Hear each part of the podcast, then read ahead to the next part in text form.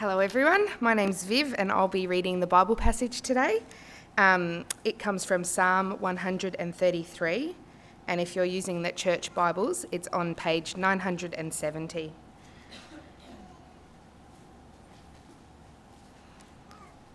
How good and pleasant it is when brothers live together in unity.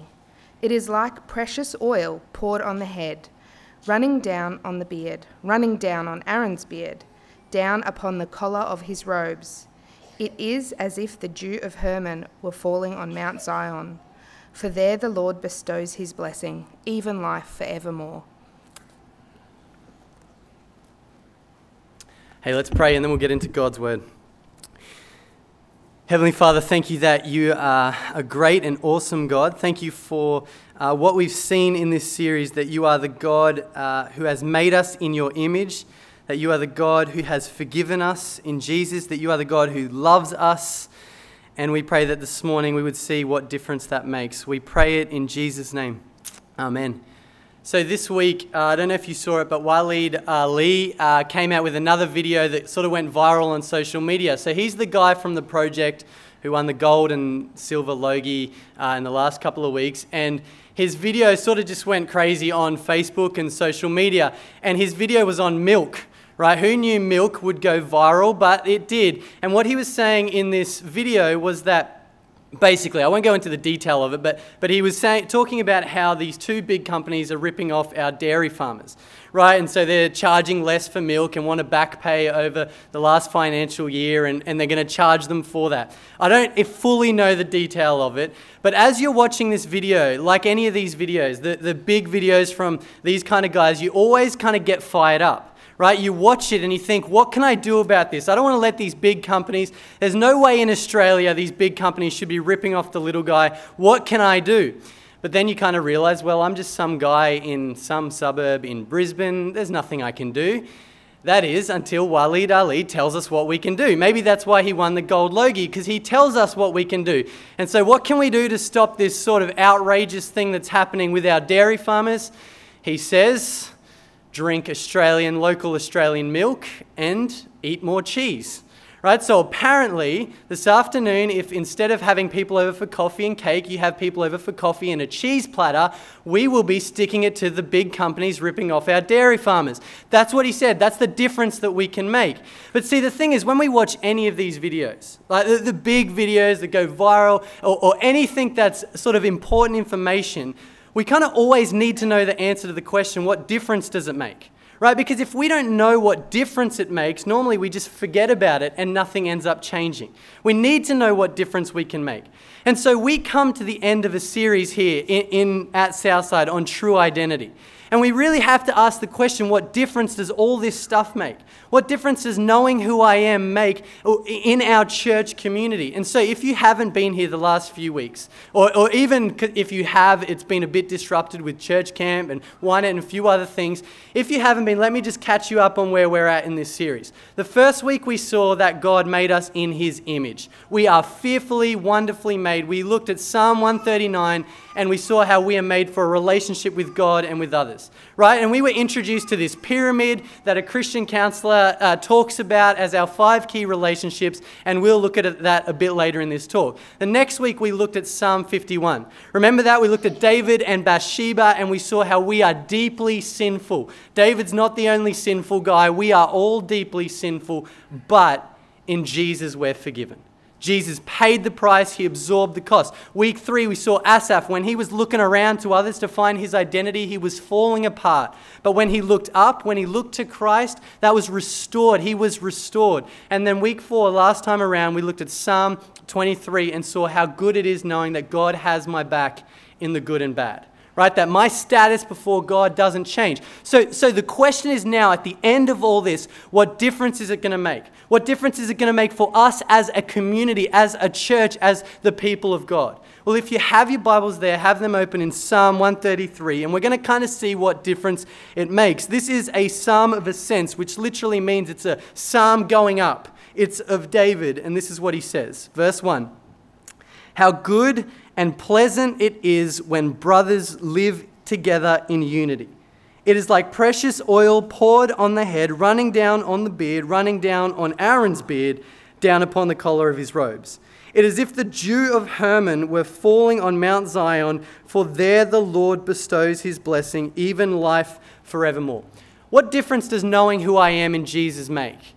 Well, it should kind of mean that we dwell in unity. And this psalm is a really simple one. He basically says that when God's people live, to, live together, it is a good thing. So in verse 1, when he's talking about the brothers, he's not really talking about you and your brothers. He's talking about God's people living together. And he says it's a good thing when God's people are living in unity. And, and to do that, he uses two illustrations two of really the weirdest illustrations that you could possibly pick. So the first one is about oil running down a beard. I, I, don't think we would speak like that today if we're trying to illustrate our point. But trust me, if you were a Jew back in the day, you would be lapping this up. And we'd know exactly what this means. And what he's saying here is it's a good thing. Right? See, the oil on someone's head, it wasn't the Coles cheap sort of olive oil. It was a good smelling oil, right? And, and so it's a good thing. And as it's flowing down, and there's an abundance of it, it even goes down onto his collar, uh, whatever that looks like. But, but there's an abundance of it. So what he's saying there is it's not just good, it's really good. And because it's Aaron's beard, it's a holy thing, right? He was the priest, so this is a holy thing. And, and holy just means set apart different, something we're not going to find in the world. So, so when God's people dwell together in unity, it's good and it's holy. But then he uses another, illustration. He says it's like the dew of Hermon falling on Mount Zion. And really, what he's getting at there is just that it's refreshing. Now, we wouldn't use that illustration today to say that something's refreshing. We wouldn't say like the dew of Mount Kosciuszko falling somewhere in some place. We wouldn't do that. Maybe it's as refreshing as a cold shower on a hot day or eating a whole watermelon at a T20 game. Maybe that's the kind of refreshing that we're talking about here. And so he says, when God's people dwell together in unity, it's a good thing. It's a holy thing. It's not something you're going to find anywhere else, and it's a refreshing thing. It's going to build you up, it's going to lift you up. It's a, a refreshing thing. Right? This is what he says. And, and what we know is that it's a good thing for God's community, for his church, but also for, for us individually. Right? So, so we've been introduced to this pyramid in this series. We, we've seen this kind of pyramid. It's our five key relationships that we have. Right? So when church, when the church corner is going well, it's good for me individually. It's good for me. It's good knowing that people have my back. It builds me up. It's good knowing that people are praying for me, that they're going after me, that they're caring for me. That is a good thing for me individually. But it's also a good thing when God's people are dwelling together as a church right? It's a good thing, it's a holy thing, it's a refreshing thing. So the question is for us how come this isn't always our experience of church? Right? Like, I don't know if you, when you leave church every Sunday, you sing Psalm 133 in your car. I don't. Like, I don't feel like this all the time at church. Now, now don't get me wrong. I love church. I love Southside. And I'm not just saying that because I'm paid to say that. Although that's sort of half, no, no, I'm not saying that because I'm paid to say it. I, I do love it. But what David's saying here in Psalm 133 is not always my experience of church, of God's people. Maybe we see pockets of it, and if you know that, if you've seen the pockets, if you've been in that, you might have left some church gatherings or growth group and gone, man, that was good and that was refreshing, but, but not all the time. Not all the time. So, so why not? Why not? And if this is the good and holy and refreshing thing, how do we get it? How can we get this so that our community together, so that God's people together is a good and holy and refreshing thing? I think we get it when we overcome two challenges, at least two challenges. The, the first is that as we meet together, we're all just different, right? That's the first challenge that we face. We're all so different. There's no denying it. We don't meet here today being all from the same place at the same time. We're all so different. And so finding a good combination of different things can be actually pretty hard. Right? Finding a good combination of different things can be hard. So when it comes to food, we know that there are some different things when they're put together are really good right? So peanut butter and jam, it's a match made in heaven. Uh, Oreos and milk, it's a good thing. Avocado and Vegemite, Trust me, it's a good thing when that's put together. That is a good combination. But not everything that not every food that's added together is a good thing. So I came across 24 of the most horrendous kind of vintage recipes this week, and there were some crackers on there. And so I've got two of where we've got different things put together that just looks terrible. The first one is a thing called fizzy milk, right? This is when you add 7 Up to milk. This was legitimately in a cookbook at some point in history, right? This was a good thing. And look, maybe this is the answer to our milk crisis. I don't know. Maybe if we got into this a bit more, we would deal with the problems. I don't really know, but, but looking at that, that is disgusting.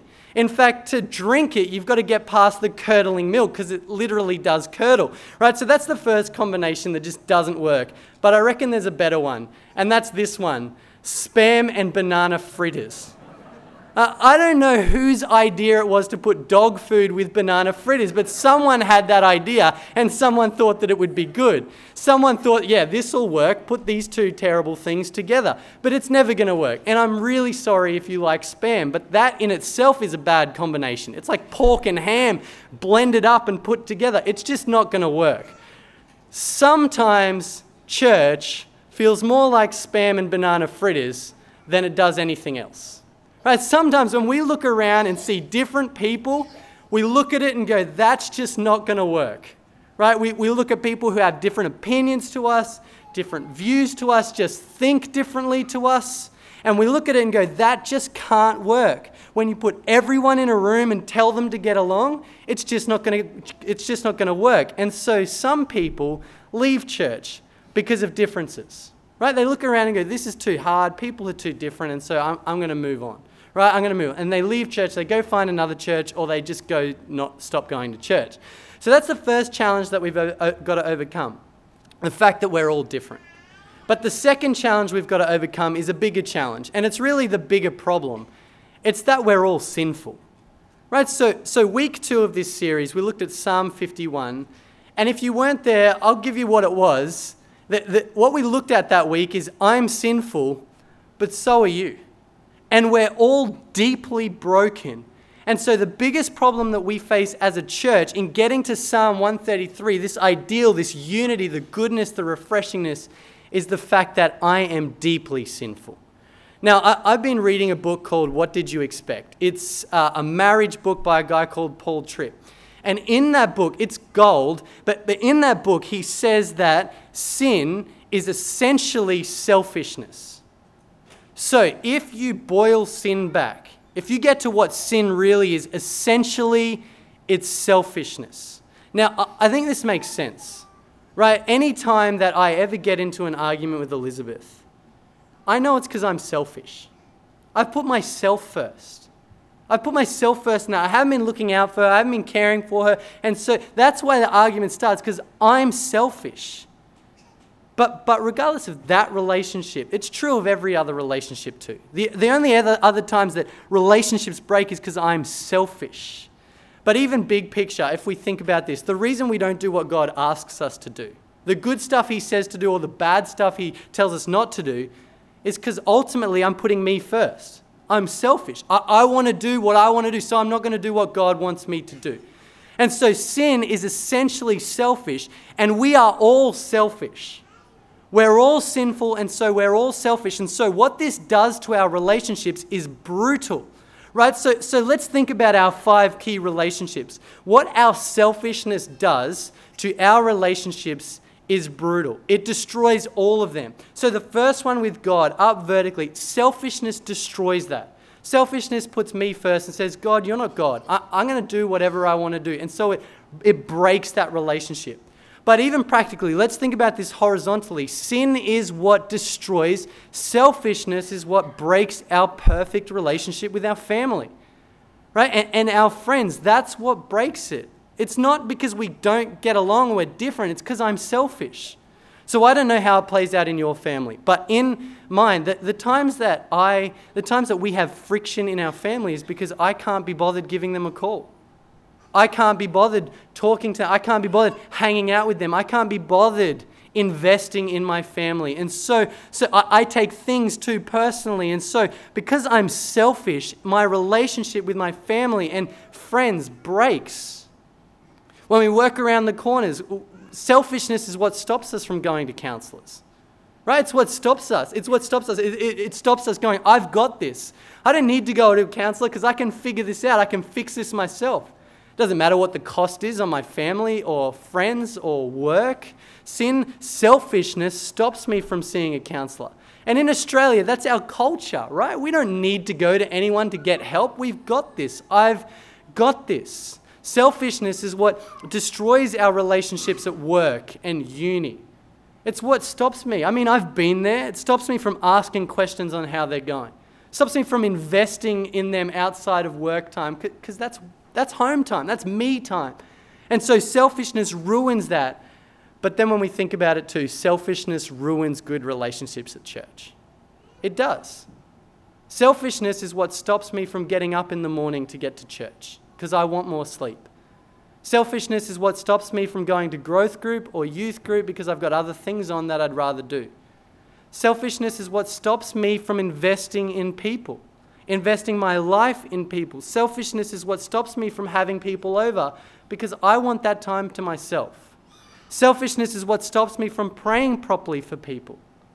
Selfishness is what ruins our relationship at church. It ruins good relationships. And so when we think about it, Psalm 133 isn't our experience of church because of me, because I'm selfish, because I put myself first at every turn. That's why this church doesn't always feel good and holy and refreshing, because I am selfish. But as Psalm 51 showed us a few weeks ago, it's not just me. We're all selfish. We all come here putting ourselves first. And so, what hope is there to get to Psalm 133? What hope is there to have the joy, the unity, the goodness, the refreshing nature of Psalm 133? I mean, is church just all about how broken people meet with broken people to remind each other how broken we are? Is that all we do here on a Sunday morning? Just go, well, you're selfish, I'm selfish, let's leave and we'll do this again next week. What hope do we have if that's all we've got? What hope do we have if I'm deeply selfish? The only hope we have is if we stop looking horizontally, is if we stop trying to fix the problem with other people, stop trying to fix the problem to, to just pretend like we're going okay. The only hope that we have is if we go vertical. So I'm the youngest of four kids, three older brothers, and for most of my life, they were faster than me, stronger than me, and smarter than me. And it was their God given right to bully me. Like, not in a bad way, but just in kind of the youngest child kind of way. And uh, I can just remember uh, this happening to me, like nothing to write home about, nothing to, you know, report my parents about. They were great, but, but just, you know, the classic older brother things. And so I remember we used to have an above ground pool Remember those days? And uh, would go for a swim in an above ground pool. And we'd go, like our brothers would all, we'd all go in together, but then I'd be the last one out because I don't know, I'm the youngest. And so as I'd finally decided that I wanted to get out, I'd go and sort of grab up, like try and get out of this, and my brothers would just pull my hands back and chuck me back in. And so I'd just have swims for four, five, six hours. No, it wasn't that bad. And I could touch the bottom, so it wasn't like it wasn't dangerous. It's just probably the reason I hate pools. But I learned very early on, like most youngest children, we are not as dumb as we look. And I learned very early on that to fix the problem, you got to go to mum and dad right? Now, I knew what my brothers would say dobbers wear nappies. I knew that. I didn't care. I, I knew that they'd say, if you tell mum and dad, I'm going to beat you. Like, just didn't matter to me because I knew that if I went to mum and dad, they would fix the problem. You don't try and cut a deal with your brothers. You don't try and cut a deal with your brothers as they're sitting on you. No, you know, you go above them. You go to mum and dad. You don't go horizontal, you go vertical to fix the problem. We think about our own selfishness, my own selfishness we don't fix the problem by going horizontal. We fix the problem by going vertical. We fix the problem of my selfishness, of my sin, by going to God. And so, Paul Tripp, in his book, he, he says this. This is his quote that he talks about this, uh, when he talks about this. He says, What this means is you don't fix a marriage, but insert any kind of relationship there. Insert friendships, church, work, anything. You don't fix it first horizontally, you fix it vertically. It's only when we have confessed our lack of love for God, His plan, His purpose, and His call, And it is only when we admit that we have replaced His agenda for us with our selfish agenda that we will then be free to begin to love one another in the way that His grace makes possible. Can you see what He's saying there? Saying that to fix the problem of selfishness, we don't just work harder, right? We don't just pretend like we're selfless. I mean, we do get good at this, but we're just masking the problem. Right, so I talked a few weeks ago about the book How to Win Friends and Influence People. If you've read that book, you know exactly what I'm talking about. The whole book is about pretending to be selfless so people like you. It's, a self, it's from selfish motives. We get good at this. We get good at masking our problems, but ultimately that's never going to deal with the problem within me. And we get good at picking up on the problems with other people, but that's never going to fix the real problems of my selfishness. To fix the problem of my selfishness, I have to go to God. I have to look up. I have to go vertically. See, we saw in week two of this series how in Psalm 51 we are deeply sinful, but Jesus went to the cross to pay the price. He went to the cross to absorb the cost for our sin. He didn't have to, he shouldn't have, but he did. Out of love for us, he died on the cross to fix our brokenness, but Jesus didn't just die on the cross to fix our sin, to fix the brokenness, to pay the price. Jesus died on the cross to pay the price for our sin, but then to free us from our sin. And so, what happens is, as we become a Christian, we turn to God. Right? We do. We turn to Jesus. We say, I've been living my own life. I need to come to Jesus. We do that in a big way. But as Christians, we continually do that we continually, over and over and over again, turn to Jesus to deal with our selfish hearts. And as we do, as we come to Jesus and say, I've been selfish, I've loved selfishly, I've been, and we lay it at the foot of the cross, His grace in us enables us to live and love selflessly. As we look to God's love for us, we are enabled and equipped to love other people selflessly. For the first time in our lives, we can do that finally. And so, to fix the problem within, the problem of my selfishness, we have to look up. We have to. There's no other way to do it. And once we look up, then it enables us to look out and love other people properly. This is how we can get a hold of Psalm 133. This is how we can live in unity. We can enjoy the goodness, the pleasantness, the refreshing nature of church when we lay our selfishness at the foot of the cross. So, what does this look like? That's the question, right? What does it look like now? If we're all doing that, what does it look like for us to do that? To, to live like this, to look vertically and then love horizontally? Well, in the book of Romans, we kind of find the answer to this. Paul in Romans spends 11 chapters telling people to look up.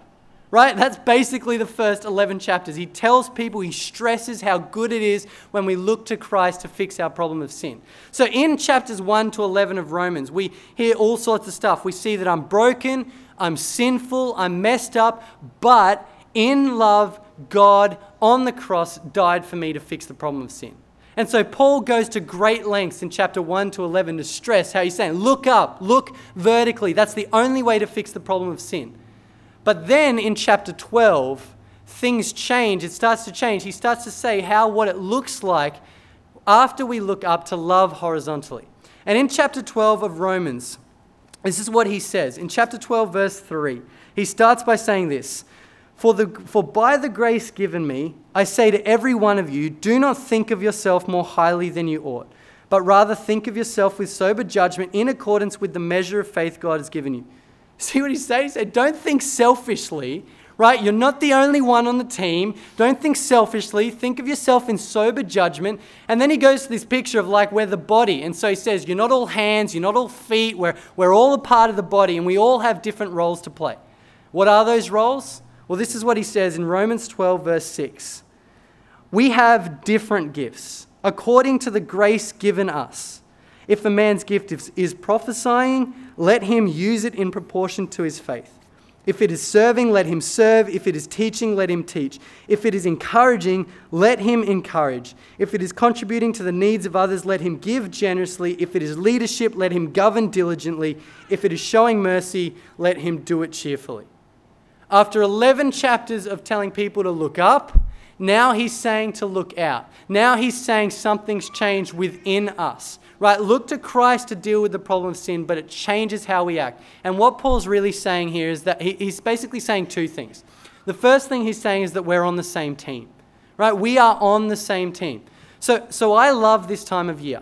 For a number of, of reasons, I love this time of year. I love that it's getting colder, apart from this morning when it wasn't that cold, but, but I love that it's getting colder. I love that I love pumpkin soup that you can have at this time of year. I love when you pull your jumper out for that one day a year that you can wear it. I, I love this type of this time of year. But more than any of those things, I love that it's state of origin time.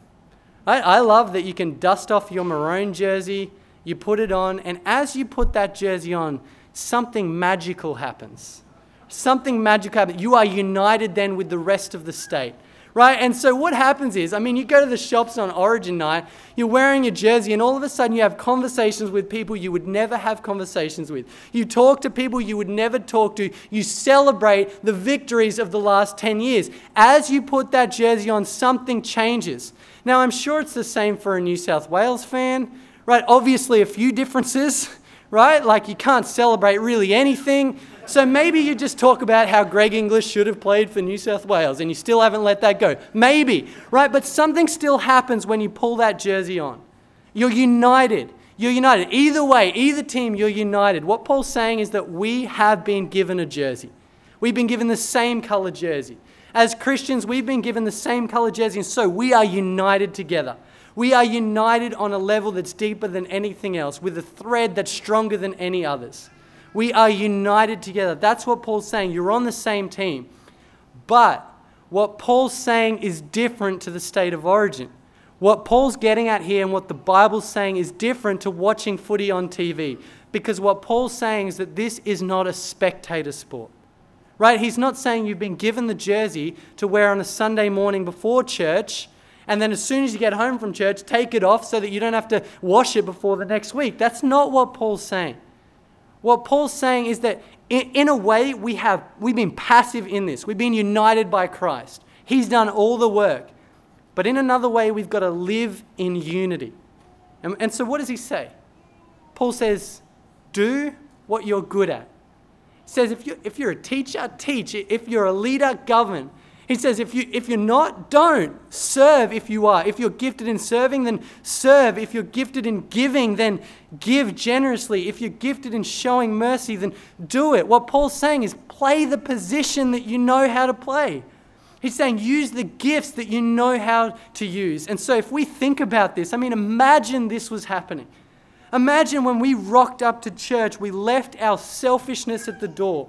We laid it at the foot of the cross. And then as we came in, we did this. Everyone perfectly. Imagine a church like that. Imagine people giving as they can, doing what they can, serving each other, not for me, but for them. Imagine that. That would be good.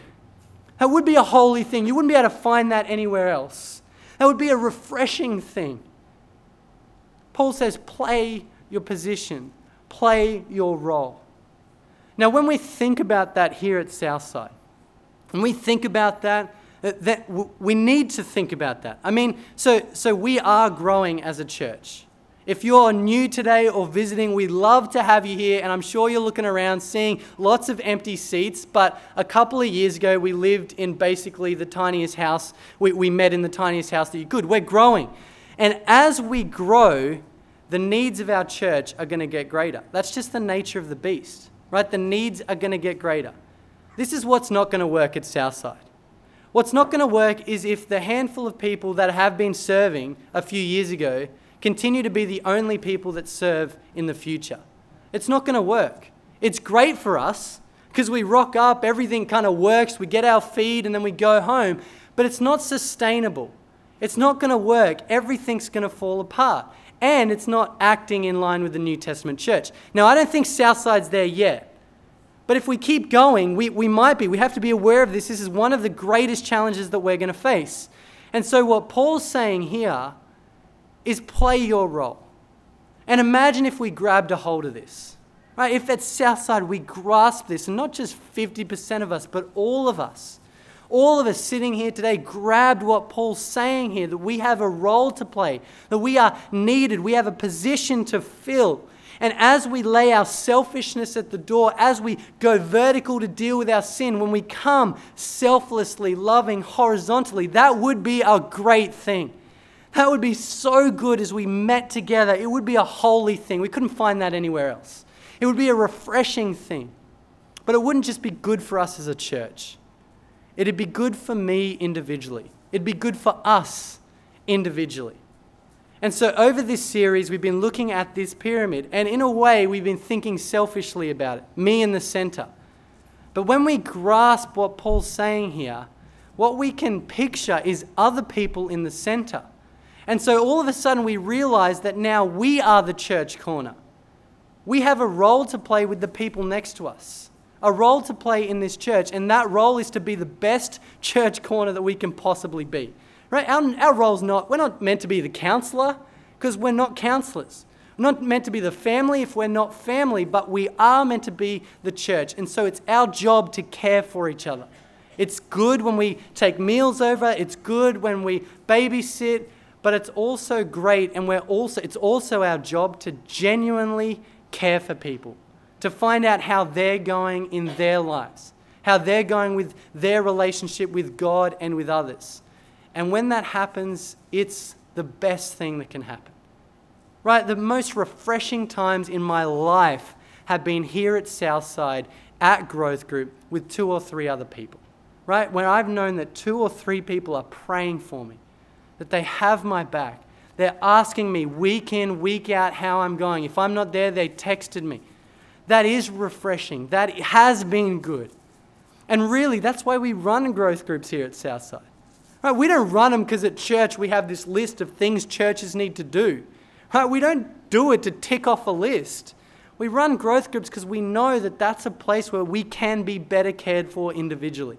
And so we encourage you to join them, not so that we can have a statistic or you can be a part of a statistic, because we, but because we know that it's better for us to be in small groups being cared for properly as we, as the church, play our role, be our corner. And so, as we get to the end of this series and we ask the question, what difference does it make? It's really hard to see what difference doesn't it make. Right? It makes a difference in every way for me individually and for us as a church. Knowing that I am made in the image of God, that God has fearfully and wonderfully made me gives me purpose. It gives me worth. It gives me value. Knowing that I'm made for relationships with Him and with others, it shows me why I'm here. Knowing that God knows my days, that's life giving stuff. Knowing that I'm forgiven is, is awesome for me because when I break everything that I touch, God still loves me. He has forgiven me in Jesus, knowing that I'm not forgotten. When everything goes bad, knowing that God hasn't forgotten me is great for me to know knowing that I'm loved in Christ, that in the good and the bad, no matter what happens, He's got my back, and knowing that I'm needed. Here at church, you have a role to play. That's what Paul's saying. And when we can grasp this, when we can grab a hold of this, Psalm 133 can be ours. And we could say with David how good it is, like oil running down a beard, or whatever else we'd say. We could say with David how good and holy and refreshing it is. Let's pray that that would happen. Heavenly Father, we thank you for who you say we are. We thank you that we have been loved, that we have been made fearfully and wonderfully, that we have been forgiven, that we aren't forgotten, that we are needed. We thank you for what that means for us, that that gives us worth and purpose and value. Lord, we ask that this wouldn't just be something that we're reminded of today, but something that changes our lives. We pray that, that we as a church would grasp a hold of how practical the gospel is, the good news of Jesus. That we would continue to look vertically, and as we do, that we would love people horizontally. We ask that you would keep our eyes fixed on Him who laid His life down for us. We pray it in Jesus' name. Amen.